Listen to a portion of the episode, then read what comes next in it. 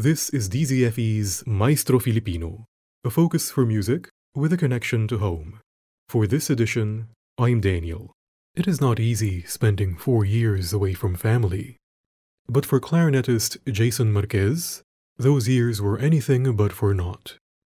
He has recently completed his bachelor's degree at Andrews University in Michigan and is set to continue his studies in Texas.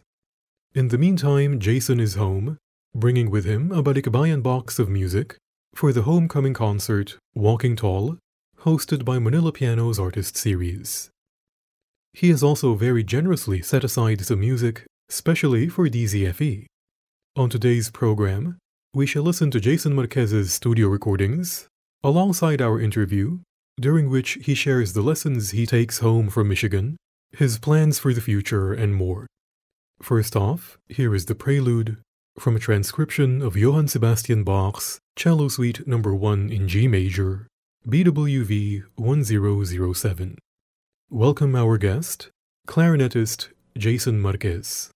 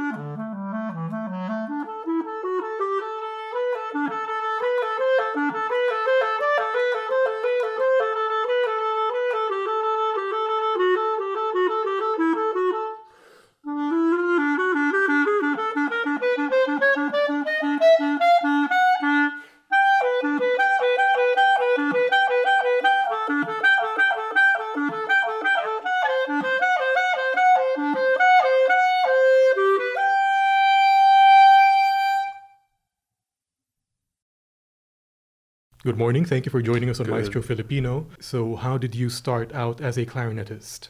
First of all, I am from Cavite. So I was, I think, five years old. I said that I wanted to play the flute. I told my parents because my uncle played the flute. So mm. five years old, I started on the recorder. A few years later, I think around eight, I switched to the flute because I was big enough to hold the flute at that point. Well, I mean, so, at this point, it's a miracle you haven't switched to bass clarinet yeah, yet. uh, we'll get there. We'll get there. Yeah, so I played flute for a few years, and then for some reason, the just flute lessons weren't working out well for me, my age, mm. and my mom out of the blue just suggested, like, hey, why don't you try the clarinet? We'll find mm. a teacher, and blah, blah, blah. So, and from that on, like, I was twelve years old, and I started the clarinet, and it just came easily to me, and I just I had so much fun, and now I'm still playing the clarinet. You seem to still be having fun. Yes, I mean, you finished school with it. Right, so you said that around eleven or twelve you started taking more serious lessons. Uh, what was that like? Under whose leadership? My first teacher I remember was Eric Hayag. He's from Imas Cavite, so we mm. would often go have lessons at his house. And then later on, I switched to another teacher. Uh, we would often go to Silang. He's from Georgia, as in Georgia, Europe.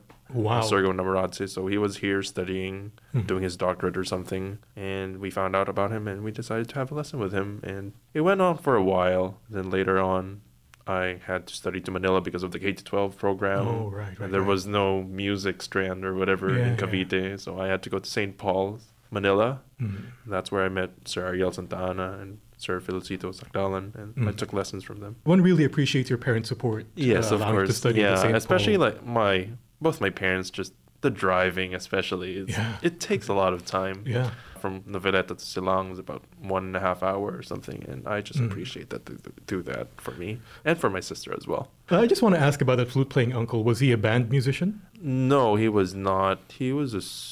just a solo musician. I think mm. he started out young as well. Right. He didn't do music as undergrad. He did something else. And mm. then, but eventually he did his master's later on. At what point did you decide that you wanted to pursue music as a career? I don't remember exactly when, but I do remember being at the dining table. It was a Sunday morning, and I remember asking my parents, is it possible to have a college degree in music? And they were like, yeah. I was like, I didn't know that. So mm. after that, I fully decided, okay, this is what I wanted to do. How old were you then? Uh, twelve, fourteen, something like that. And now you just came back after your years, years yes. in Michigan. Yes. So uh, why did you decide to study in Andrews? I think it was ele- my junior year, or junior year, eleventh grade, as you would say here in the Philippines. Uh, important kasi. Uh, my junior year of high school, when I was very serious, just practicing and all that mm. stuff. I think my initial plan was to just go to U S D because that's where everybody goes, as mm-hmm. a wind player anyway. Mm-hmm. But then my teacher at that time, Sir Ariel Santana, he's the principal clarinet of the P P O, he basically told me just go somewhere else. Don't mm-hmm. stay here. I think you'll learn a lot more stuff over there. Mm-hmm. And that's where I decided, and I started looking out for schools. And I remember hearing about Andrews University when I was in third grade. Their university orchestra went here. They played Beethoven nine at mm. the then Film mm. Life Theater. And so I looked them up and seemed pretty interesting. They offered a scholarship. So mm. I auditioned and I got the full ride. So mm. at that point, I was like, okay, we're doing this. So we're going abroad. Great. And yeah, I'm very grateful with my four-year stay there at Andrews. Uh, it's a small department, fifty people, mm-hmm. fifty students plus faculty, but that means I get all the attention, all my lessons, which yeah. is super, super nice. Yeah, definitely. Were there a lot of other immigrant musicians there? Yeah, so uh, there's quite a few. In fact, Andrews is the most diverse university really? in the U S. Sir Ariel did say you will learn a lot, so what maybe are the most important things that you learned there? Maybe some of the stuff that you, you've brought home and you think are the most influential for you? I've learned a lot of things about myself, like the things that I liked, and just having lessons over there and seeing what the teachers do, like it kind of made me decide what I liked doing. Mm. And so I remember winning the Young Artist competition my freshman year, and I got to play with the orchestra, but for some reason I enjoyed it, but not a lot. Mm-hmm. The reasons. So I was like, okay, what's up with this issue? Like, yeah. why did I not enjoy it as much? And then mm-hmm. that made me think that, well, maybe I like, you know, intimate recitals instead of playing in front of a big orchestra. So mm-hmm. that's something I learned about myself. It's like, yeah, I enjoyed more intimate settings and mm-hmm. I get to customize the concert, I get mm-hmm. to connect with the audience more instead of sitting in the back. Right. Uh, another thing I learned that I liked is playing in a wind symphony. I was concertmaster at the Andrews University Wind Symphony over there, and for some reason I loved wind band repertoire mm. more than orchestra, so that's something that I really, really love. And of course, uh, another thing is chamber music, of course. Mm. With the right people, it can make or break a chamber group, and it, yeah. I just had a great experience over there. Mm. So there's that. Life lessons in general, just coming in to Andrews, I was pretty hard on myself. Especially since, like, okay, I want to make a good impression. I want to be the best of the best. And so I have to work hard and blah, blah, blah. Young musician. Yes, of course. Asian musician, I would Asian. say. And I remember after my first lesson at Andrews, I was practicing like crazy. Like, I want to perfect a piece by, like, the end of the week. And it was just not happening for me. I forget what happened, but my teacher introduced some sort of technique that mm-hmm. I was doing wrong. and I was trying to correct it. I told myself, okay, I'm going to correct this in a week, and it's going to be fine. And it didn't happen yeah. for some reason. So that's when I was like, okay, so what is wrong with me? Uh, like, what do I do? How do I deal with this? And so I, I've had a few conversations with my teacher at that time, and at that point he told me, like, sometimes it's just not going to click right away, and you just have to keep doing it, even though you don't feel like you're making progress or not. Mm-hmm. And that's something that really stuck with me up mm-hmm. to now. So yeah, it's very profound. I, yeah. I love it. Yeah, that's an interesting le- life lesson, as you say, yeah. because uh, I've heard other teachers insist that the student should get the thing, they should learn the thing w- within a certain period. Yeah, of course. And, and like your teacher who gave you basically a lifetime yeah. to, to, to learn that technique. Yeah. That's interesting. So any memorable teachers? I have two that I um, really love and respect. Uh, mm. First, my clarinet teacher, Jason Gressel. Mm. So he's just amazing. I have a bunch of stories about him, but I would remember during COVID, mm. like we would have Zoom lessons and whatnot. Mm. And it was a sad time. Yeah. I did not like Zoom lessons at all, but he mm. made it tolerable and even enjoyable. So that's one thing I enjoyed. And I remember, I think it was my sophomore year when we had those Zoom lessons, and for some reason he was trying to fit in my schedule with his, and the time that we decided on was eight p.m. at a Wednesday night, I believe. And it was just terrible time, I think. yeah. But he was a super fun teacher. I learned mm. a lot from him, even when we were doing Zoom lessons. Mm. In fact, like, those lessons would last until like ten thirty, ten forty-five in the evening, just because like we were both having so much fun. Yeah. I believe that he was underpaid just because he spent so much time with me. And I truly appreciate that with him. And another thing that I would say is something that was life-changing for me was he introduced me to contemporary music or avant-garde music, the stuff that I just played. You heard a lot of. Yeah. It happened my very first lesson with him. Mm-hmm. So we were like talking, blah, blah, blah, introducing ourselves, trying to get the first lesson through. And then and then he told me the pieces that I was going to play. And he suggested like the Lutoslavsky dance preludes, which I've never heard of before. Yeah. Oh, good. And then, these Eastern European names. Yes. And so I, I was like, okay, let's do that. And in fact, that week I also had a listening journal assignment on that piece. Mm-hmm. And I listened to it. I was like, what is this? I'm supposed to do this now? And then I ordered the music, and I was like, I don't know how to feel. I mm. do not like the piece. Mm. I kept an open mind, but then I saw the music, and I was like, what is mm. happening? Like, two different time signatures happening at the same time. What is the tonality? Yeah. What is the key? There's no key. Yeah. It's non-existent. So yeah. I was like, okay, I'm going to work on this now. And mm. I'm going to be honest, like, I did not like it at all. The longer the semester lasted, I got to work on it with mm. a pianist, and it just sort of came together, and it just, I started having fun. Mm. And so, yeah, it was pretty life-changing. And from there, it went downhill, just get more, less and less tonal the longer yeah, yeah, I play. Yeah. But yeah. I, I believe that there's a lot of value with mm. those kinds of music. I don't think that music is supposed to be always beautiful. Yeah, yeah. Because life is not always beautiful. Mm, interesting. So, point, interesting point. Yeah, I think th- that kind of music is important, even though it's, it's sometimes, or most of the time, it is hard to listen to. But mm-hmm. once, takes work. Yeah, and one, once you get to like a certain level where you understand the piece, like you just hear there's so much depth into it mm-hmm. that otherwise you wouldn't hear at a first glance.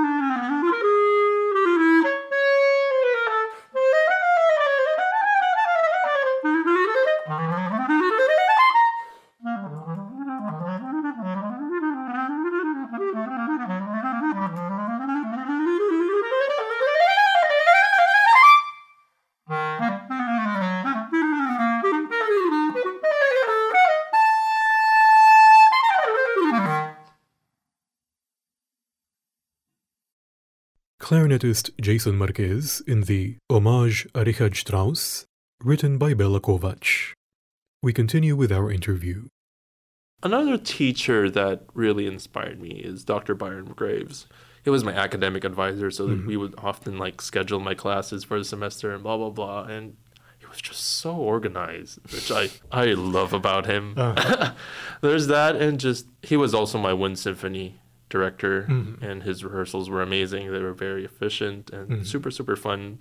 I remember towards the end of my first semester of sophomore year, I asked him, hey, can I take conducting lessons with you? And he was like, yeah, go ahead. Let's do it next semester. So I started second semester of sophomore year. We took conducting lessons, and it lasted for five semesters. and, and my conducting lessons were just, were just super fun. Mm-hmm. And I also got to have rehearsal time with the Wind Symphony and perform with them as well, conduct, and it was an uphill battle, I would say. I, it was something that I was not good at at all, compared mm. to clarinet at least. I was just starting. That was my mm. first time conducting ever, so. But it was something you enjoyed nonetheless. He, it took, I mean, I enjoy watching other people do it. Ah. Once I got there, my, right. my introvert self was just like, oh my.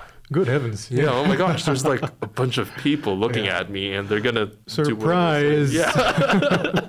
So it took a while to develop my, I mean, the conducting, of course, like mm. the stick technique and whatnot. That's a given. We've worked on that for like a while. But what was really challenging for me was the rehearsal technique, especially mm. like how do you make these people follow you, right? How do you teach them in a way that's efficient mm-hmm. but also direct to the point? Mm-hmm. And one of the things that I struggled with, especially it was during COVID when I started lessons, we were wearing masks, and Doctor Graves would often tell me, Jason, you need to speak louder. And yeah. it went on for like two, three semesters of just that. And I was just like, okay, what am I doing wrong? A hard lesson to learn, I Yeah, think. It is. And especially like there's a, like what, fifty people in front yeah. of you. And it was just, for an introvert, it's really hard to do that. Yeah. But I think I got over it over time. I think I mm-hmm. got a little better towards the end of my stay. And mm-hmm. yeah, I think the group loved me after that. Just keep thinking that. Yeah. So will we be seeing you conduct in the future? I don't have any engagements at this point. But, but, but do you think that's I, something you would? I yeah, I would definitely love mm-hmm. to do some conducting. Yeah, great, it's a fun thing to do. Yeah. And uh, now you've come home. When did you come home? I think about a month ago. Mm-hmm. Yeah. Well, welcome home. Yes, thank you. And just around the corner is your concert for Manila Pianos Artist Series called Walking Tall. So uh, whose idea was this? Oh, so the title was an idea by Sir Richard Fecunda. Mm-hmm. I didn't really know that he was going to title the concert, and I saw them. I was like, oh, that's the title. Okay. Makes sense. But I think it, it did make sense yeah. the longer I thought about it. Mm-hmm. And I was like, oh, you know, this very interesting choice, and I think mm-hmm. it, it speaks for the concert as well. Mm-hmm. So what happened was I think I remember texting my former teacher, uh, Sir Ariel, and I told him that I'll be coming home for the mm-hmm. summer. And so he was like, okay, why don't you do a recital at Manila Pianos? And then after that, I got in touch with Sir Richard. Mm-hmm. And then now we're doing the recital this Saturday. Uh, I think Sir Richard probably had an easy time lining up the music with you because you love avant-garde music. Yeah. Uh, he's doing his best to record unrecorded pieces mm. uh, at Manila Piano. So tell us about the works you'll be performing. The repertoire that I'm doing is one-fourth my junior recital, one half my senior recital. And that's some then, hard math there. Yes. And then one fourth is from my chamber music class that I'll be mm. doing. So I'll be opening up the program with Kovacs. Mm. It's a Jewish title uh, or Hebrew title. I shall not butcher the name, but it's a klezmer yeah. piece. So mm. it comes from like the Yiddish tradition of yeah. clarinet playing, which is totally different from fun. Classical. Yeah, it's, all, it's super fun. And yeah. then afterwards, I'll be playing Cookbook by Kenji Bunch. Mm-hmm. So this is a Philippine premiere, I believe, And it's a super fun piece. I learned about it from my listening journals that I do with my teacher. Mm-hmm. And what's interesting about Kenji Bunch is he's a violist composer, and his sound is described as neo-American, or that's how people would describe him. And mm-hmm. I don't know what that means, but it made it makes sense when I listen and play the piece. And so the title is Cookbook, mm-hmm. and there's like four movements just about food. And then afterwards, we're, I'm doing a trio, clarinet, cello, piano, the mm-hmm. Maczynski Fantasy Trio, mm-hmm. and it, I decided to do include chamber work just because I, I love chamber music, and I love collaborating yeah. with the right people, and yeah. I'm super excited to play this piece. And you've and, already done your rehearsals. Yes, not with the cellist yet. We're doing right. that tonight. But mm-hmm. yeah, I have done my first round of rehearsals yesterday, and it was mm-hmm. super fun. And then I will be ending the program with Copland's Clarinet Concerto. Tough work. Yeah, I remember deciding how I would program my recital, my senior recital at least, because that's where I got the rep from. And it was me thinking people are already doing enough of Beethoven, mm-hmm. Brahms, all the romantic and classical mm-hmm. composers, sonatas. So I was like, how would I make this recital more fun and interesting? So mm-hmm. what I decided was picking music with pop music influences. So interesting. Yeah. So there's the klezmer music, which comes from Yiddish tradition, but yeah. eventually like it would evolve in a way towards Broadway music. And if you listen to Broadway music, like the chords are almost the same as like klezmer music. So really, and it, it, and if you think about it, like most of the Broadway composers are Jewish. They were Jewish, right? So right. yeah, so that transferred well. And mm-hmm. then there's Cookbook with like jazz, bebop, mm-hmm. Latin influences. Mm-hmm. Maczynski is very jazz pop music as well. Mm. And then there's Copland. So the clarinet concerto, he was composing it while he was at Brazil. And so there's a bunch of Brazilian influences mm-hmm. in that concerto. And it was written for jazz clarinetist Benny Goodman. So right, right, right. It, it sort of made sense. So I was like, okay, this is going to be a super fun recital. Mm-hmm. I don't think people will be bored. I don't know. Some people get bored. So I, I Can't think, help it. Can't help it. Yeah, of course. So I think deciding that this is for my audience mm-hmm. and also for me, I want mm-hmm. to have fun myself, mm-hmm. resulted in this sort of program that is just, I didn't realize how hard the music was. I was like, oh, well, I'm committing to it now. Here we go. uh, now, uh, the pieces you played for us are not part of the, the no. recital, so thank you very much for that. So tell mm-hmm. us about these works. So I started with the Bach cello mm-hmm. suites, of course. I... That is foreseeing the future that I shall have a bass clarinet at some point. Right. So that's why I decided to play that. Mm-hmm. And then I did the Kovacs homage to Strauss. So mm-hmm. these are actually like etudes or exercises, mm-hmm. but in the style of a composer. This specific one is in the style of Richard Strauss. Mm-hmm. And there's a bunch of other ones in the set. Mm-hmm. And then the other piece that I played is the Kaija Saariaho Duft, which is very, very interesting. I've, it... took me a while before I started liking it. It was a lot of effects. Yes. Mm-hmm. I, I think her style is, or her way of composing is called spectralism. Mm-hmm. So she, I, or this is my best way of explaining it at least, is like she makes music, or she tells a story of music through timbres and sounds instead of like melody lines and whatever. So it's it's an interesting piece, and I think... once I started liking it, I could hear like the depth mm-hmm, in mm-hmm. the composing. It's just, wow, this is amazing. The title is also interesting. Duft. Yes. I mean, what does that mean? Yeah, it means scent. It has three movements. Mm-hmm. First one is, they're all German titles, but I shall not butcher them. The first one is pollen. So there's like the releasing pollen, of, the, right. of the spores or whatever, mm-hmm. whatever you want to call it. And the second one is blossoming. And then the third movement is fleeting.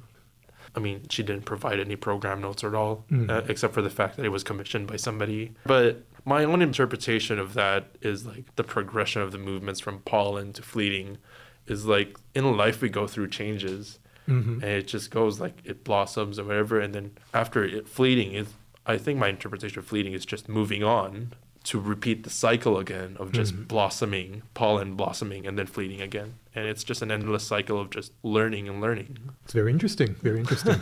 you, you'll be having a concert, then after that, what is next for Jason Marquez? Well, I did my auditions for master's programs last January, and I got a scholarship mm-hmm. to go to the University of Texas at Austin. Mm-hmm. I mean, that's the plan. Uh, given that the finances would come through. Mm-hmm. But I am super excited to be able to go to that program, especially. I have had a trial lesson and my audition, of course, with the teacher over there. And I've heard their reputation. Their band program is just amazing. Right. And they have, so the uh, band music still calls to you. Yes. And especially at Texas, I think mm-hmm. they really care about it over there. Mm-hmm. And their high school bands just sound like professionals of it. So I'm excited to be there and study. Hopefully study with Jonathan Gunn and then hopefully play with the Wind Ensemble, which is like their top tier group. They also have a contemporary music ensemble as well as an orchestra and an opera orchestra. So I think I'm going to be rotated all throughout. I mean, that's all the everything ensembles. You want. So yeah, I'm ex- I'm super excited, and especially like the caliber of musicians that are yeah. there. I just want to be a better clarinet player. I think that's the bottom line. Right. When I had my trial lesson with Professor Gunn, it was just a different aura compared to my former teacher. My, my former teacher is amazing too. Mm. But this one, when I had my trial lesson, he was super honest, like brutally honest, but like mm. in a non-hurtful way. Right, right. But it just made you be like, okay, I'm going to do this. Mm. And I'm going to do it right next time. And I think that's what I appreciated about him. I remember him saying like, you know what? Clarinet comes really easy to you. To the point where you don't go into like the detail work that you're doing. It was like, ooh, that's some pretty honest stuff right there. Yeah. And it's a good thing he saw that. Yeah, and, and that's when I was like, yeah, this is the right teacher for me. I love somebody that's honest, and I think that will motivate me more to do the best.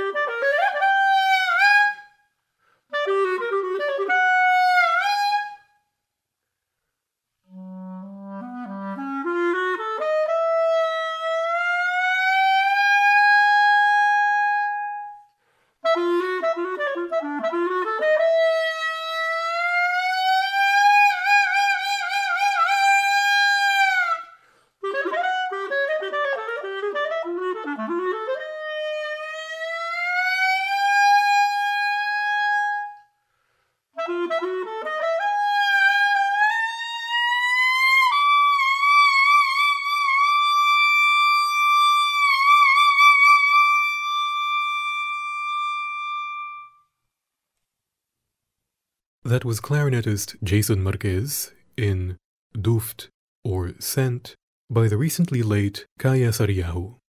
Earlier, Marquez brought to us the prelude from Bach's Cello Suite number one and Bela Kovacs' Homage a Richard Strauss. Marquez brought even more twentieth century music to Manila Pianos Artist Series in the recent homecoming concert, Walking Tall, where he gave the Philippine premiere of Kenji Bunch's Cookbook, Robert Maczynski's Fantasy Trio, and James Cone's arrangement of George Gershwin's I Got Rhythm. Collaborating with him were pianist Ding Dong Fiel and cellist Job Polvoriza. You can also find more of Jason's recordings on Instagram at Jason underscore clarinet. That's J S N underscore C L R N T. That is all for this Maestro Filipino, D Z F E's weekly feature for fine music in our locale. Each episode airs Saturday at twelve noon, the following Sunday, twelve midnight, and lastly, the next Thursday at eight in the evening.